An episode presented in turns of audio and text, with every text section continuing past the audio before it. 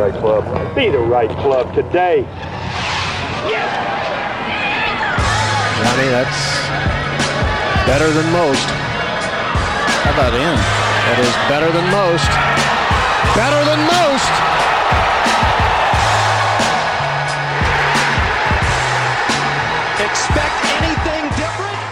Ladies and gentlemen, welcome back to the No Laying Up podcast. Uh, joined by someone that we've been wanting to have on for a while. Just recently got in touch, but uh, from ESPN, Mr. Scott Van Pelt, SVP. Uh, what's going on? How are you? I'm good. I'm good. Busy time of year, playoffs, a major in May, which I like, and um, you know, I'm I'm good. I'm excited. I'm excited for this week. Bethpage is is, an, is a monster, and I think it's going to be an awesome test. I want to talk some golf stuff with you, and I want to talk some just sports stuff in general. But first question I had is you had you had Max Homa as your as your one big thing last week on Sports Center. I was just curious, what about that story uh, really caught your eye? Him. I mean, you, as you guys well know, obviously, um, the the beauty of of a guy's life being changed by having the the the balls to say, "I'm going to keep betting on me and double down on me and believe." In a sport that not that, that that undercuts your belief, you know, at every turn. Like against a really good field on a really good course. Like to win any event, you know this. Like I don't care where you win. Like it, it changes your life. But to beat that field on on that course, I mean that to me validates every single thing that that Max could have hoped was true and just you know like your guys podcast. I mean we played a portion of it on the show. Um just him and i wanted to play more but we only got so much time. Um that's the beauty of the podcast by the way. You, you're not no constraints. Exactly. his message um of just like the li- the bit about you know I'd lie to myself and say today's the day. And and he just decided to keep working. And I, I love I love moments where lives are changed in a positive way through no one's help but his own right? Like not not to say that people didn't help him, not that to say he didn't have support, but ultimately he he knuckled up, he doubled down, and he and he did it, and no one gave him anything. That's that's all earned, and that's that's the beauty of the game when it when it pays somebody back that way. So I just decided I wanted to do it, and it was cool because Max reached out and you know told me it meant a lot, and I I told him, hey man. me talking about you is nothing. You winning should mean a lot. That, that's what should matter. But it was it was nice that it meant something to him, and um, it's, it's fun when you can shine a light on a story like that nationally, um, in in a way that you know the non golf channel viewer might have might have missed. Yeah, I'm a sucker for any kind of uh, comeback story or inspirational story, and that his is like one of my favorites. And to see him, you know, kind of kind of hear him talk about it well before. That's what a lot of people didn't realize is that clip was from before he won. I mean, it talked about how hard he worked uh, to see him come back and win. But how does the uh, so like the one big thing on your Sports Center show? How does how does the what's the genesis of it every day? Do you come up with the idea every time? Does somebody come to you with the idea? How does it come together? Take me there. Um, it's it's a it. I mean, as you and I are speaking today on on you know Wednesday afternoon, I don't know what tonight is. Um, I I spend my days kind of with a line in the water or a net in the water, so to speak, to figure out what you what I might catch on a given day. Um, Max's story was I loved, so I decided that Sunday night I wrote it for Monday. Um, last night's lottery uh, bit I wrote after the lottery came out and the Knicks were kind of closed. So I'm just I'm very anti-tanking, so I decided to write about that. Um, the teams that that were the worst got you know third, fifth, and sixth. And good. I'm glad you shouldn't be rewarded, um, in my opinion. Um, but like, how does it come together? It's it's just I, we have a show staff and people send ideas as they see them. Hey, this might be good for that. Maybe it's something off the beaten path. I wrote one about my daughter last week having a birthday, which I sometimes get personal. Um, I don't often do that, and I'm always hesitant. I think, yeah, do, do I share this? This is really my life, and it's my child, and, and I hesitate. But then, anytime I've done stuff like that, the the, the the feedback you get is insane. I mean, Stanford Steve sent that the link out the next morning, and like in two days, it had you know, like a couple million views on Twitter. And I did an interview with Steph Curry after what I thought was one of the great playoff performances I've ever seen. The guy scores 33 in the second half and 23 in the fourth, and I'm in the process of saying goodbye to him. And he's like, "Hey, hey, I just want to tell you that that thing you did on your daughter, man, it, it you know, it really hit home and meant so much, and blah blah blah." And I'm thinking, well, right on. You know, it, it resonated with people, um, and and that that segment has been a place where I've been personal. I talked about losing my dad there. Uh, I talked about my daughter there. But then I talk about Max Homa there. You know, I, I the beauty of it is it's a place where I can kind of just stretch it out a little bit and talk about what's interesting to me on a given day. And I think writing is the most important thing anybody in media does because it teaches you how to get your thoughts together, right? And that's what I tried every day to do is to try to be coherent, try to be concise. That's not my strength, as I'm proving with this answer. um, but I, it, that's that's a space every day where I, I get a chance to to try to flex those skills or try to refine those skills, and and it's it's a challenge because it's you know every day it's like what's today's one big thing. Um, as of as of this moment in time, I don't know what it's going to be at midnight. But the beauty is something always kind of presents itself. Well, this one, this question I had for you is kind of a tough one to answer because I think I am asking you to brag on yourself a bit. But the way I always viewed you in your career is you seem to be. I think people's natural instinct is to see people on TV, hear them on radio, and in, in their defense, a lot of people are polarizing on purpose. I, have never viewed you as polarizing, mm-hmm. but I think people's instinct is to kind of punch back at authority or people that are talking to you and want to pick bones with you. And not to say that you don't have your fair share of haters, and I do want to talk about that later, but you're you're one of the more popular uh, kind of media personalities in sports. And so, uh, if I'm going to ask you to brag on yourself, what what do you credit that to? Like, what would you say is kind of your reason for your success uh, in those lines? Well, I appreciate you for understanding that me answering that's an impossibility. It's like saying, like, here's why people think I'm awesome. Um, and but but here's what I'd say. I think people have a real decent read on who I am because I don't feel like I'm real. Um, I'm real complicated. I'm I if I say it, I mean it. I'm not the guy that's out there hooting and hollering just to do it. Uh, I'm authentic to me. Um, I'm, I'm, my, if I say it, it's what I think, and I, I'm not afraid to let people know where I'm from and who I root for. And I think people appreciate that. They like to know you have some skin in the game. They like to know that you actually care about the stuff you cover. And so I think that's what connects with people is that I, I, I I'm just that guy that they feel like they know and I'm their friend. And that's the best compliment you can be paid is if you've allowed yourself to be accessible in that way. And I've tried to. I've tried my, my, my best. So, I mean, I guess that's the best way I can describe it.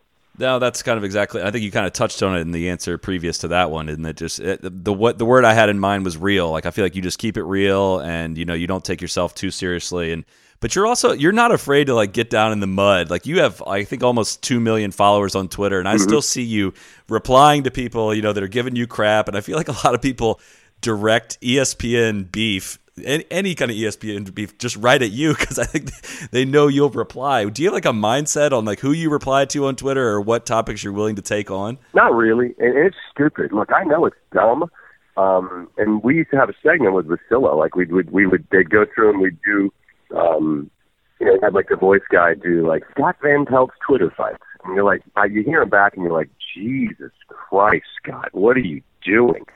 but I just, I, I, I like to say I'm a mirror, and and and I just reflect back what I get. My the the, the thing that that I where I would critique myself is lots and lots and lots of people say nice things. Right. You know, to your point about if people like me.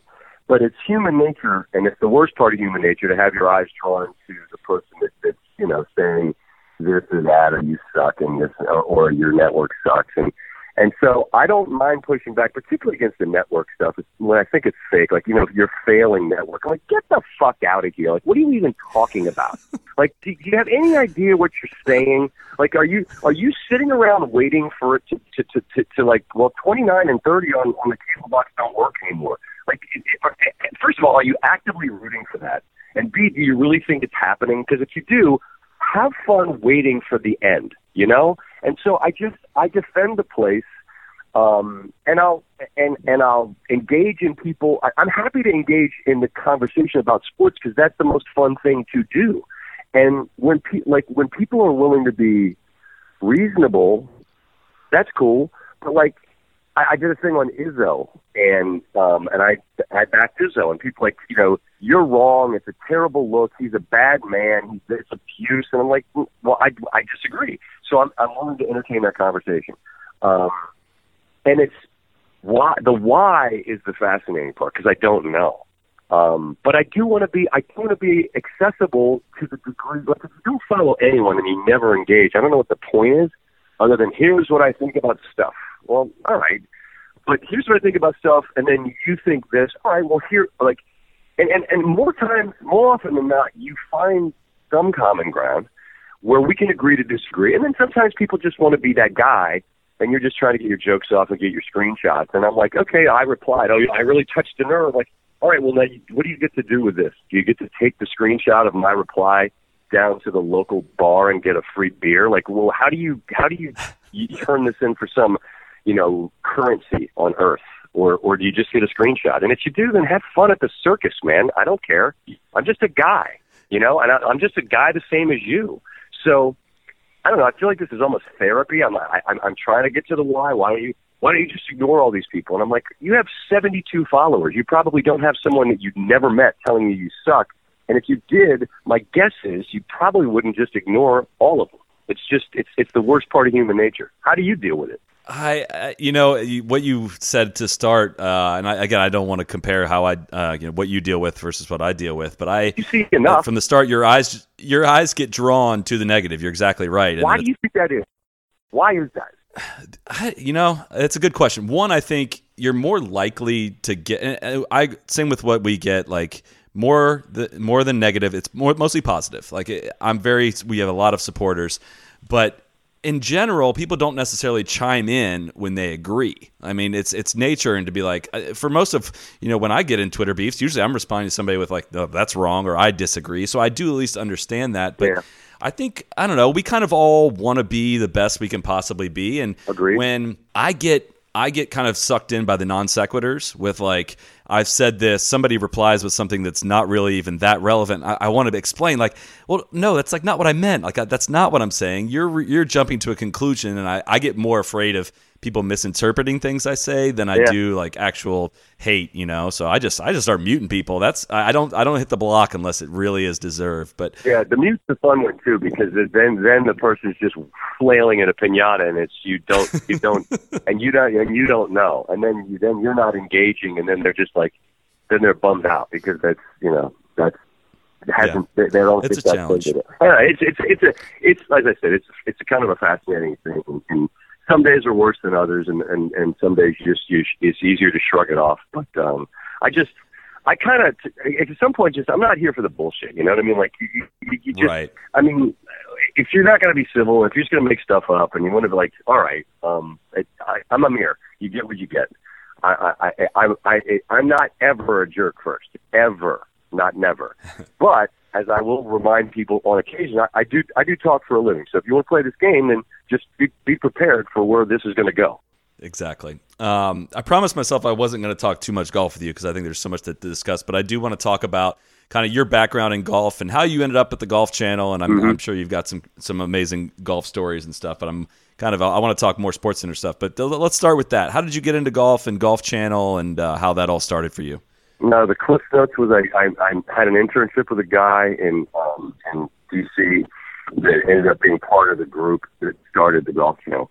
And I went down there when it started and was a PA behind the scenes, had never been on the air.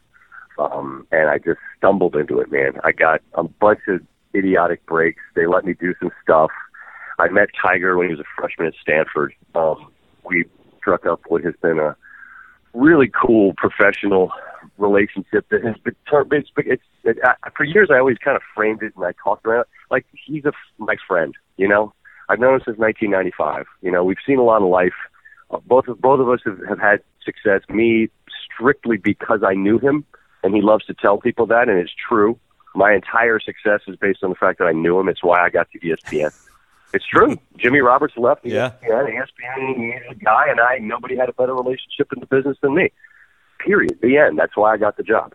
Now I've been able to turn it into something different, but I would never have been here if I didn't have that friendship and relationship with Tiger that I that I have had for all these years. And so, like, I didn't grow up in it. I wasn't a country club dude. I was a basketball and baseball player, and golf was something I enjoyed. But I never dreamt that that would be my entree into into this uh, business.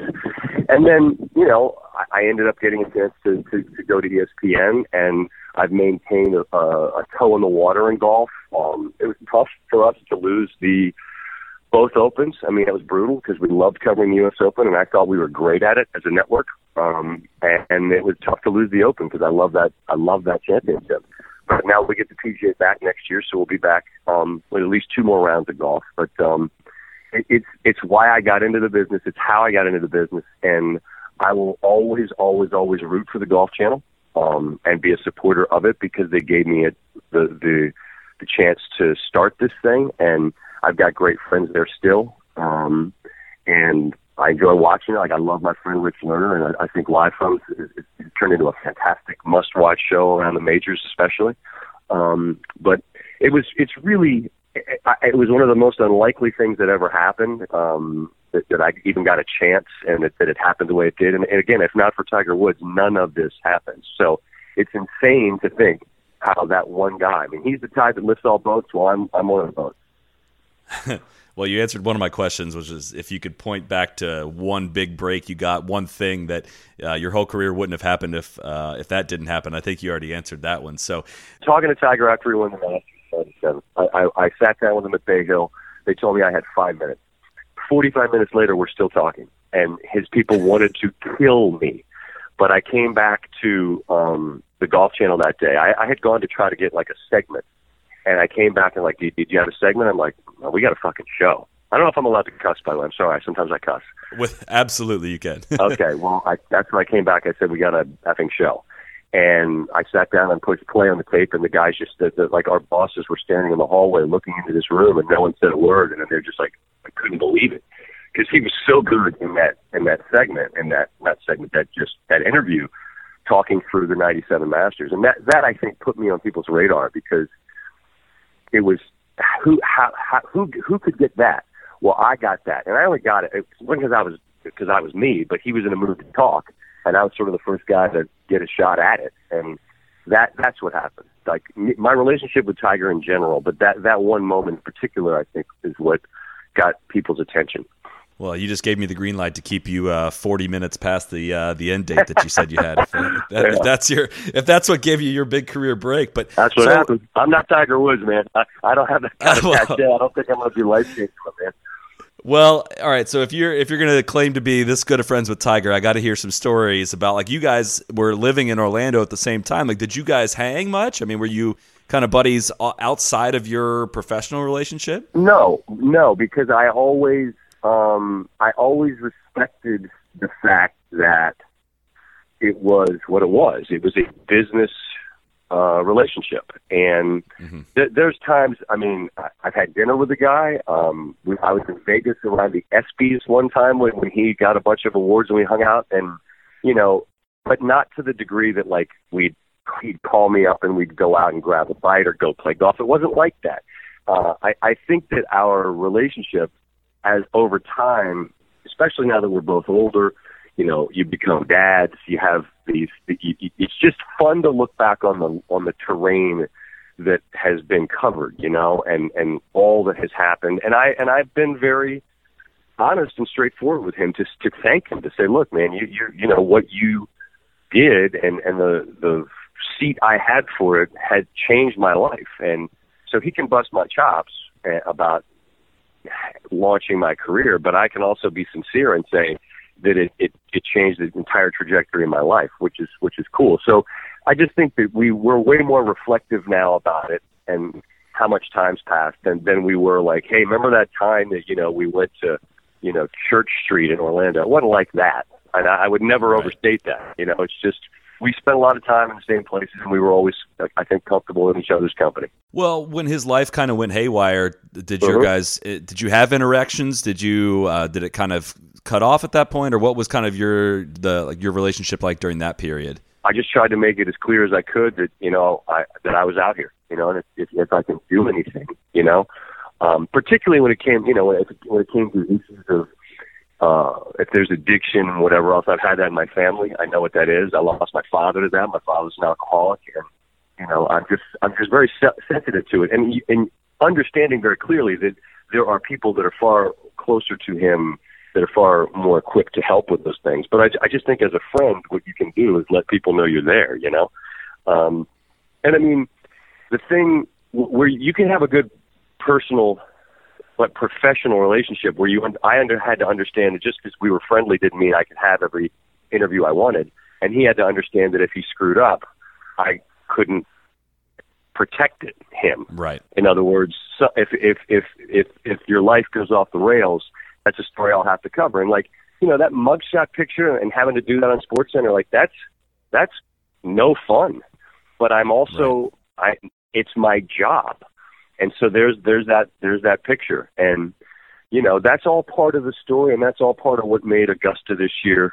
You know, the Jim Nantz called the greatest event he's ever covered. Um, and there's there's a lot to it, man, as we all know, uh, a lot of layers. But having that moment again after everything that happened was astounding, and it's why Augusta sounded the way it sounded that day. Yeah, I think uh, the uh, you know if you want to sanitize the Tiger story, it, it ruins it. it. That moment was so special because of everything that he had gone through, and I think like I feel like a little bit like the DUI and that mugshot has been kind of one of the things that's been the most slept, swept under the rug. But if I have no idea if this is the case, but I feel like Tiger would tell you that's kind of maybe the moment that his his life maybe turned around at that point. Yeah, I, I mean, I think I think that there are people talk about rock bottom or this or that. I think that every person that, that goes through things has a moment where they realize that they, they need to get help or they'll, they're on a path that will lead nowhere good. Um, I don't know that specifically. I mean, it's nothing that we've ever really talked about in depth, but um, it's all part of it. And I think it's what's, I, I've said this a lot in different sort of ways to say it, but when he's a 21 year old that is hitting it over every bunker and shooting a 100 under at the Masters, he's not relatable when he's a 43 year old guy with a fused back, a divorce, a, um, a mug shot, and uh, a bald spot, he's a, like who who among us? Uh, you live long enough, and you're going to screw up. You're going to have issues, and and you people can relate to mistakes and to, to all of us being flawed. And you know, if if they sold some version of him being this, you know, this pristine, uh, perfect human, well, he wasn't. And, and I I think selling the flawed guy with actual scars and metaphorical scars is far more relatable, which is part of why I think people reacted the way they did that day. All right, a quick break because it is PGA Championship time. Yo, yo, yo, Sully, Sully, are you doing an ad read right now? I was trying to do an ad read. Uh, never seen you get so excited talking to a microphone, dude. I just, uh, I got to talk about how well I drove it in Ireland. It's all you've talked about for the last like two weeks. So let me just say a few things here. Our friends at Callaway continue to rack up the epic flash driver wins across the no, world. Dude, dude, dude. I, I could not care less about that stuff. I know you couldn't. I was like, I think I was in play for ten straight days in Ireland. I, it might have just been an out of body experience, but I'm sure the club had something to do with it as well. Uh, listen, I'm sure the people will love to hear that. What I'm trying to say is Callaway is the number one driver in usage and wins on the major. I've never tours. experienced anything like it. I was driving it up a gnat's ass. I've never been able to use that term before. Molinari, Schauffele, and Kisner among the list of players who have already won with Epic Flash. CallawayGolf.com is where you can have. Uh, go, but they're already good golfers. What I'm trying to tell you is I am not, and it was awesome. This has been documented, but uh, well, I'm glad to hear that. Thank you for uh, for del- delivering that message on to the listeners. All right, you can do your ad read. Okay, CallawayGolf.com right now. Get this driver in your bag. Let's go back to Scott Van Pelt.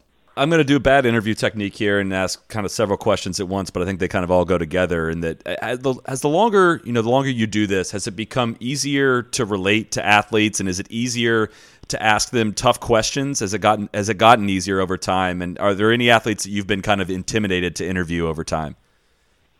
Uh, I no, I'm, I'm not.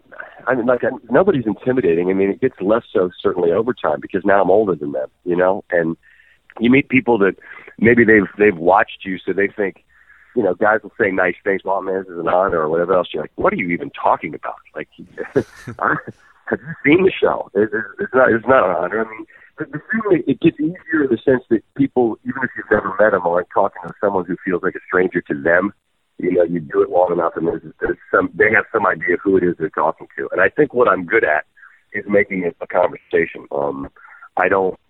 I don't aspire to make it like I, I'm a bad interviewer because I talk too much, but I'm a good interviewer because I make people comfortable, and I think comfortable people are far more likely to um, to be themselves. Um, I, I, I marvel at a guy like Le who just takes the construct of an interview and just punts, throws it entirely out the window, and he'll lead with with non sequiturs about nothing, and they're so disarming that by the time it's over, the person he's talking, maybe his goal was to get to a question that's like five minutes in, but he's asking questions about nothing, and to get to what he wants. And I've never even asked Le Batard that specific question, but I, I as I listen to him talk to people and, and going on his show where I'm supposed to talk about the Masters and then it, we don't even get there for five minutes, but I realize it's all sort of the way he does it. Um, I admire that because my goal is to to try to make any conversation with people comfortable. Um, and when people are comfortable, I find that they're more willing to take on a question that isn't the one that they want to have to answer.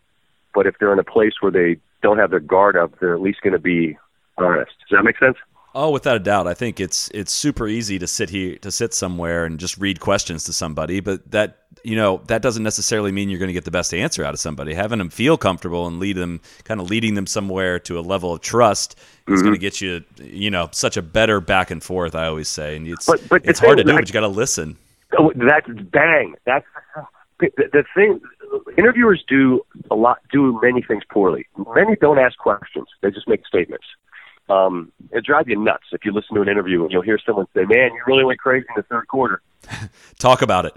Talk about the third quarter. Oh, okay. How about ask me what happened in the third quarter? Same thing. I mean, I'm not. I'm not. That, that my my question isn't some brilliant thing, but at least I'm asking you to tell me something as opposed to just making a statement. But you said the most important thing that interviewers don't do, and that's listen. Because if you ask me something and I said, "Well, you know, there was there was that one time the Tiger and I went out, and I was supposed to buy some heroin from this guy, and it got sidetracked because we went to shoot dice in Kissimmee. And like, and then you're like, okay, cool. And then tell me about sports. And they're like, did you miss the part where I said that I that there was a heroin transaction in a dice game? Like, people don't. Li- By the way, none of that. There was no heroin and no dice. But Breaking if, news! It's too late for that. I, I, could chop this up and edit it however I want. That's a good. That's a good point. But if, but my point is, if you're not listening to the person you're talking to, they might open a door to you that you never dreamt that even existed. You got to be now. We got to we got to go through that door, right? Because now now all of a sudden you're taking me someplace that I didn't know you'd allow me to go, or I didn't know uh, was even a possibility. So um, I don't know. I, I I talk way too much, but I know that I talk to people in a way that is that is disarming enough because it's just we're just talking, and I'm there's no gotcha coming. I'm not. It's not my thing. Like I'm not going to ask you to come sit down in the living room and, and now you know eh, what, what's that? What's the line on that? On that? What's the guy's name? Hansen. Like, could you come sit down on the? Chris Hansen. I think. I'm, Have a seat. That guy. To yeah. catch a like, it's, I'm not to catch a predator. I just want to talk about sports. And most of the time that people come on, it's in times when stuff that's good that's happened. It's rare that it's a a situation where you're going to have to cover a whole lot of real bumpy ground. Okay, so I want to ask you something about uh, Sports Center and specifically kind of how the show has changed from like when you got there to what you do now. Mm-hmm. First of all, I, I, think when I I think I read uh, Olbermann's book, the the Big Show, back in the day, and was just kind of first thing I was shocked to learn. They're like, holy crap! Like the on air personalities write the show. I just assumed you somebody's back there typing up everything for you. So. Can you talk about what the show was like when you got there, how that's mm-hmm. changed, and how that's changed over the years? It's it's it's a total 180 because in the days of Olbermann and Patrick, um, when the show really elevated to to a different place, and and and there are many who deserve credit for that. But I think we know who who they all are. I just think that he obviously had a had a connection and a the dynamic that made it different, and that was in an era that predates the internet and and, and the bottom line even um, certainly Twitter. So you're doing a you're doing a what would happen tonight in the game, you know, between the Warriors and the Rockets? Or maybe that's a bad example because that's a game that's, that's on national TV and everyone's watching. But hey, the Red Sox hosted the Rockies. What happened tonight with Chris Sale? When I come on at midnight, everyone knows that the Chris Sale had 17 strikeouts and the Boston had 24 strikeouts in the game, and they still lost because they bullpen blew it. I can't do a mystery reveal. So it's changed in the way that now it's about the presentation and and hopefully people you you create with your audience a relationship where they're interested in how you're going to tell a story that maybe they already know how what, what do you have to say about it is there a um you know, is there an angle? Uh, is there a thought? Uh, is there a video treatment? Whatever that you do that's different. And also, what's the biggest change, and I'm, I'm obviously Exhibit A, is they went to more personality-driven uh, content because it's more about the, the the role of the anchor is more important now than ever. Um, not that Dan, like Dan and Keith were as good as has ever been, obviously, but now, you know, the idea that it's what's your opinion. Like for years, you weren't supposed to have an opinion at all. And now it's Right. no, no. This is about your opinion. What, like me talking last night about why I can't stand tanking and why I don't feel bad for Knicks fans that you didn't get Zion because I don't. Um, you you won two games out of 33, and people in New York are paying full freight for that. And so I'm glad you didn't get rewarded because I don't want that to continue. Well, that's something that w- in 10 years ago would have been, you know, your your coordinating producer would be like, "What do you? What is this?" Now it's like, "Hey, well, well, well what do you think about it?" And and you have to get used to that uh, difference because it's a, it's a big difference. And I can even go back not that far to when it was me and Russillo on radio, and I felt like on radio, obviously, it, it's demand your opinion, and then I'd put on my TV hat at night or TV tie, if you like, and it was a different kind of a feel. I'd have to kind of straddle that line, right? Well, now it's different. The line's gone, so it's a completely different thing than the old days. And what's funny is people re- remember and romanticize the past. Like if you see an old sports center, you'd be amazed at like full screens that say Twins three, Indians two, that are like 35 seconds where they're telling you who had two RBIs. Like it feels what it like what it is. It's a dated version of what now you'd never do. Like we do golf highlights, we don't do full leaderboards other than like for the majors. For Max's win, like you, are you showing are you showing like a full page and like another page is good? Never. That's just not the way the shows are done now. So it's it's incredible how different they are in, in a really short window of time. Yeah, uh, that, that's so challenging to compete with the internet now. Back when you know Sports Center was how you found out who won. Correct. You know, it's now it's like, well, crap, everyone knows who won. How do I have a unique slant on this? Exactly, exactly, and and that's that's that's that's an unwinnable fight. So you can't try to beat that. You just have to try to figure out how to create an aesthetic and a relationship with an audience where even though it's maybe not a mystery, they just want to hang out with you. And I think that's what me and Stanford Steve and our whole group are about. Is that sort of it's loosey goosey. It's it doesn't. It's still Sports Center, but it's obviously you know a, a bit a, a much more relaxed version of it. Has it gotten any easier to be in the chair as far as like re, you know reacting to things that are happening? Because I remember, I think it was in that book I remember reading uh, something I never ever ever thought of. And when you're in the middle of doing a highlights package, let's say there's like an interview clip from a player or something that needs to be dropped in at a certain second point.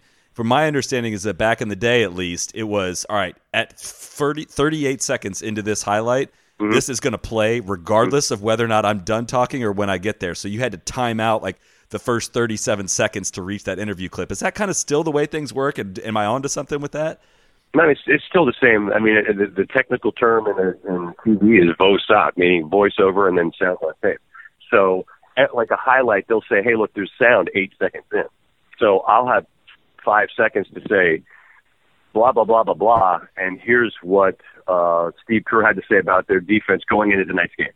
Well, that's you're you're right. That sounds coming. I I, I don't like I don't like when it's set up that way because it doesn't give you any room to breathe before you get to the sound. So I, I would always ask when when we're producing those, if we're going to do sound, let's wait. Let's either do it right off the top or do it 30 seconds in. But yes, that's that's still how things are done. But I mean, that's for anybody that's anchoring um, any any show anywhere. Like I mean, like that's that's fairly standard stuff. Like that's not going to that shouldn't trip you up. Well, I just think about how off how many takes it takes me to get an ad read done, or at least or an introduction to a podcast, and I'm like, Yeah. dude, if you, if you'd have told me like, yeah, 32 seconds into you saying this, you have to drop in a clip, I'm like, that's what that's what I think people maybe don't recognize or realize. We do like this little live show um, on Twitter on Periscope after majors, and it's the lowest of low budget productions. You wouldn't believe it.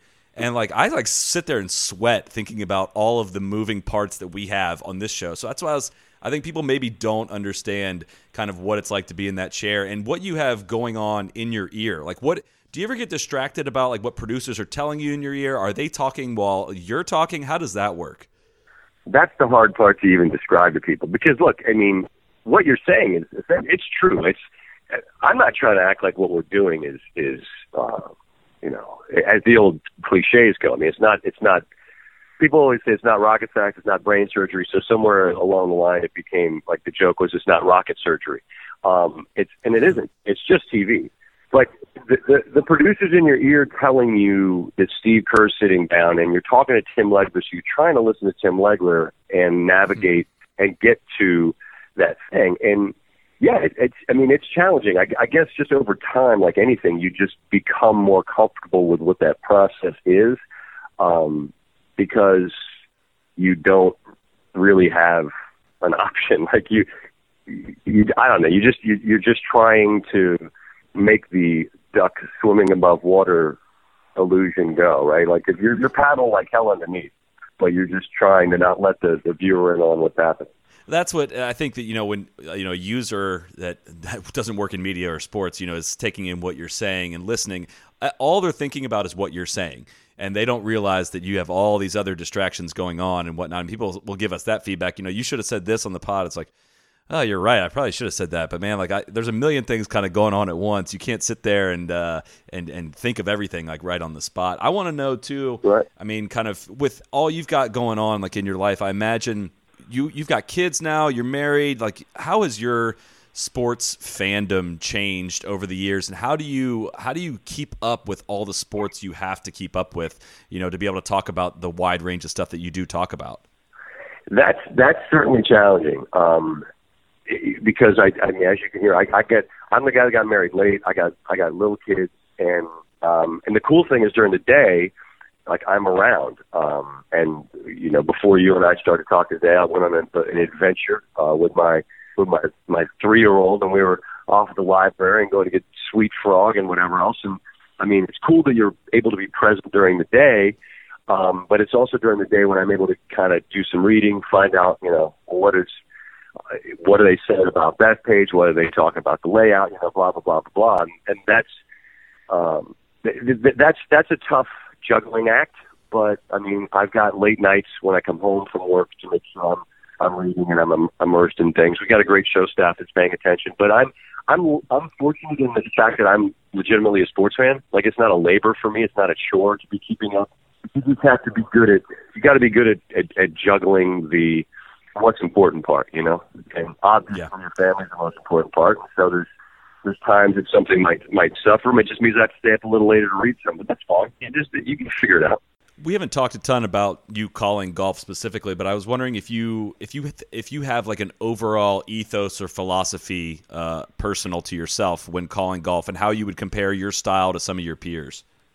You know, the funny thing about golf is that that, that that the, the most important thing that, that everybody will tell you, you know, Tommy Roy at NBC, Lance, it's it, Mike McQuaid with us at ESPN, Roman Cox. Like everybody's got some version of the same thing, which is layout, which is good. Which for the, for the people that are not TV people, that just means stop talking. The minute that you hear the club rattle and a caddy and a player are talking about a yardage, your producers just want you to lay out so we can hear the conversation. Um, I get that. Less is absolutely more. You don't want to fill the um, you don't want to fill the space with noise. And I, I, I haven't done a, very much of it, frankly, at all. I mean, it's, it's really been a small part of what I've done. I've loved it. Um, Steve Sands is one of my good buddies, and I joke with him constantly. I keep, if I hear his voice, I just text him, stealing money, because that's what calling golf is. You're stealing money. You know, like look at look at a guy like um, look like I'm trying to think of who who's a great example. Um, on um, How how am I forgetting it? Uh, Doc Emrick. Like Doc Emrick in in one period of uh, Stanley Cup playoff hockey will say more words than Jim Nantz will say calling the Masters. I mean, it's just you never stop talking. Whereas golf is just such a relaxed calmness to it. Um, I think the most important thing to do is to have anecdotes and stories, and that's where the relationships are so important uh, wander the range, somebody tells you something, you walk practice around, you pick something up. Just filing those things away, just to, to, to sprinkle them in throughout. Um, and and it, it's a weird one because you you want to sh- to let the viewer know that you've done your homework, right? Like when I would when we call golf, I'd walk every hole, I'd walk the greens with Andy. I'd have him explain things to me because I'm not the player, but I want to understand what the player wants to do. So I would, I would, I would know if I had four holes, I would know them backwards and forwards because I wanted to be able to explain something from what I had been explained to me, right?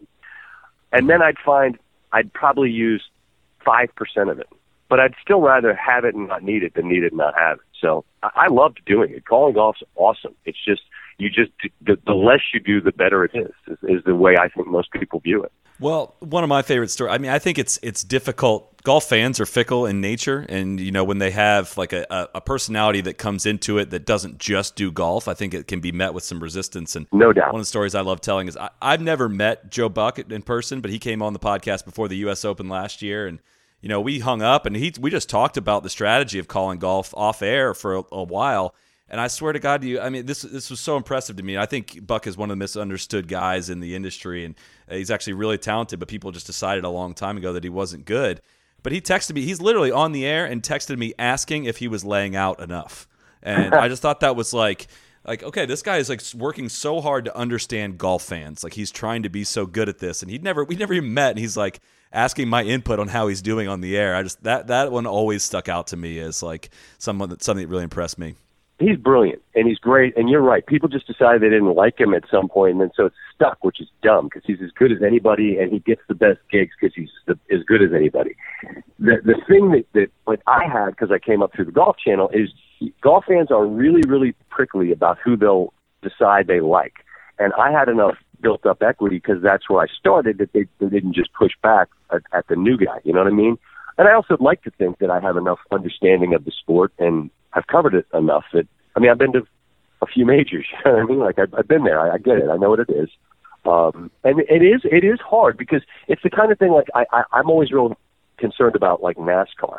I when, when we were really big into it, I don't cover it. I don't follow it. I don't know it, and I was always afraid to use the wrong terminology. Like if somebody in golf is going to say like you know he's he's shooting for a par here or something like you hear Right. certain phrasing and you're like oh you don't know what you're talking about and then you're done like you're done man so that, He hit a hole in one. yeah he hit a hole in one that's another one yeah you're like ooh ooh you're you aren't the one are you Uh, it's two fifty two. Do you need to go?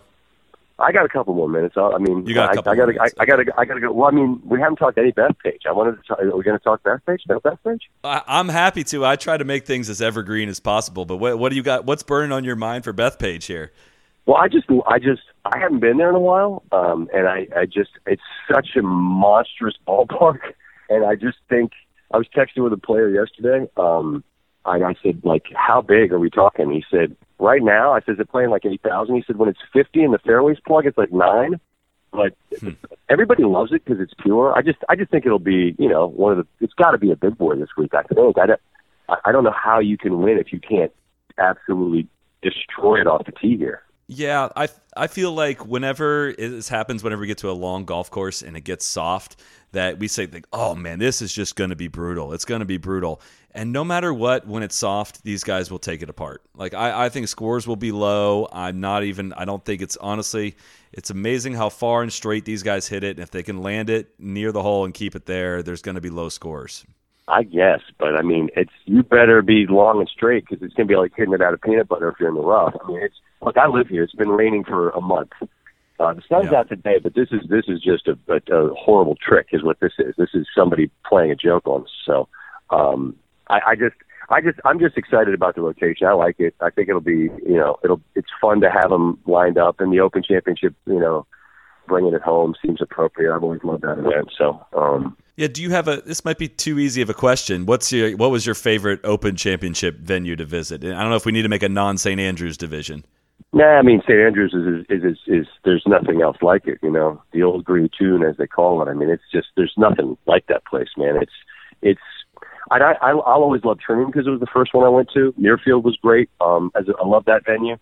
Uh, but I mean, you know, St. Andrews is just it's a standalone. Um, and I love that. I love that. I always say that, to me that's the greatest uh, championship in golf. Excuse me, golf. He said. And I always say the reason like people kind of roll your eyes like I get Augusta is my favorite place to go, but look, they played for that longer than anyone. They invented the game there, and they'll set up the course. And if somebody shoots 20 under, and you're the champion golfer, cool. And if you're six over, fine. We don't care. You know, I just it's it's the purest sort of uh, major championship there is. Uh, and I get that not everybody loves it, but the people that push back are always it's always interesting. Like, have you ever been? No. Oh. yeah, okay. But I'm telling you, this restaurant's really, really good. You're never, you've never eaten there, but you're going to tell me the food's not good. I, I got it. Okay, that's a fun, that's a fun game to play. That's a fun one. I, I, I, bet. Hey, let me. I'll give. I'll give you a Bethpage story on the way out. It's my favorite. It's my favorite Tiger story.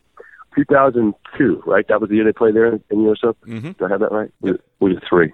Two. Oh two and oh He wins the Masters that he wins the Masters that year. He comes in, sits down for the uh, uh, Sunday conversation. I said, "How you doing?" He goes, "I'm so bleeping hungry." He said, "I just wish I had a pizza." I said, "If you win the U.S. Open, I get you a pizza." So what do you want on it? I saw sausage and pepperoni. Run, you know. Okay, fine. File that away. Well, he's going to win the U.S. Open at that pace. So we order a pizza, uh, local spot. We like get like a police escort to get it brought in when it's clear he's going to win. And we've got a sausage and pepperoni pizza. When he comes up to sit down for the conversation, he walks in, looks at the chair, and he goes, "What's that?" I said, "You told me at the Masters if you won, you wanted a sausage and pepperoni pizza." And he looks at Steiny and he says, "Can we eat that?" And Steiny said, "You just won the U.S. Open. You can do whatever you want." So we shut the door and we sit there and proceed to eat sausage and pepperoni pizza for I don't know how long. We're talking about the Lakers not doing the interview. It takes forever. And the guy from the USGA, I want to say his name was Craig Smith. I'm pretty sure I'm getting it right. He he. Remember I told you before, and the, the the Tigers agents wanted to kill me when I did the sit down at uh, the Golf Channel Yeah. the USGA guy, I really did think was going to put his hands on me and maybe murder me because all of the press is waiting to talk to Tiger Woods, and he's sitting in this room in a in the back of a clubhouse at Bethpage eating pizza with the idiot from ESPN. That is classic. It was, it was the, and it, you know what's funny is one of the one of the shooters when he was done, he's like, "How much do you think we can get for those un, those crusts on eBay?" I'm like, "We're not Oh selling God. Tiger's uneaten crusts on on the internet for the love of God." You're like, I'm taking these home and framing them myself. They're going in. They're going in. Yeah, exactly. den. I put them. I was going to say they- they're they're currently in a Ziploc bag in a, uh, in a safety deposit box here in uh, here in Connecticut. No, I we fixed. But uh, I like Bethpage. I think it'll be an awesome. I think it'll be an awesome week. Uh, the fans are great. And uh, do you like the Do you like the new rundown? You like the, the new like set schedule setup? I do. I mean, for us, selfishly, it's great. It kind of opens up the whole back half of the year, and I just I think August is you know it's always it's all it's hot anywhere you go. It's humid. There's thunderstorms, and I think it, it just kind of helps condense things and help gets PGA Tour done before before football starts, and you know, that season really drags at the end. So I, I, I like it. I think it's great. Um, it's a little risky going to some of these northeast locations in this time of year. But I hope the weather cooperates because I do think it's a good spot on the calendar. Um, Yep. I'm gonna let you out on one final question if that works. Please. I think a lot of people look at your job, and I know before I worked in sports, I looked at a lot of ESPN personalities and thought it was the dream job. Uh, what, what advice or kind of insight do you have for people that might want to work in sports in some capacity or chase some kind of dream in any way? chase it, chase it. Um, don't think twice. Just it's a short trip you get, man, and you you have to pursue the things that matter to you. And if is something you think you want to do, then chase it. But understand what that what chasing it means. If you're going to half-ass chase it, you're not catching anything. Um, weekends might not be weekends. Um, holidays might not be holidays. You know, I I like you could say I mean, I don't know where I am on the food chain or what you how you view what what I get to do, but I don't know. I don't know that there are that many gigs that I take over mine in, in our whole business. Um, I got a pretty good gig. I had to come home on Christmas Eve to tuck my kids in and go back to work uh, to do Monday Night Football on Christmas Eve because that's my job is to do Sports Center after after the Monday night game, which happened to be Christmas Eve. Last year was Christmas night, and so I've quote unquote made it and I'm still, you know, on Christmas Eve, Christmas Day, uh, saying goodbye to my family when I'd rather not. And I get home at one thirty in the morning, and you know, I'm working on some weekends and whatever else, and I've I've made it. All right, like I got a great gig, but weekends, holidays, whatever that might not be weekends and holidays. So understand that the dream is worth pursuing, but understand that that nothing worth achieving is going to come easy. And then once you get it, Like I, once you get there and once you're in, it doesn't mean that now you get to do whatever you want whenever you want. Uh, I, I'd say I work harder at it now than maybe I ever have, and um, that's because I want to maintain what what this little spot in the world that I've got. So just understand what it is you're signing up for, and don't sign up unless you're prepared to, to give every bit of yourself in the pursuit of it, because the person that's that's trying to get what you're trying to get is. And maybe some of this is cliche, but it, I'm just telling you, uh, as someone who's in it, that that's that's what's required. It's required. It's not an it's not an elective. It is required to succeed. That's well said. That's kind of exactly what I was going for there. So. All right. Well, uh, I didn't go the full forty minutes over like you did with Tiger, but I do got to let you go. And uh, th- thanks for uh, thanks for joining us. I'll have to. I'm keeping a file open for all the other questions I got for you. We have to have you back sometime. But uh, well, listen. Uh, let me just say that this isn't a one-off. Like I, I, I'm oh, happy to do this. You guys are really, really good. I enjoy what you do, and um, I am happy to come on anytime. I mean, I, you want like major talk, fine, whatever, whenever. This is you're helping me. I, that's why I think I keep hearing it back to Bethpage. I'm looking for a golf fix here, and you guys are are in that space. So you, you got my number. You know where I'm at. Uh, you want to talk? I'm out here. Appreciate it, Scott. Thanks, and uh, take care and enjoy Beth Bethpage. Right on. Continue success. Cheers. Be the right club. Be the right club today. Yes. Johnny, that's better than most. How about in? That is better than most. Better than most.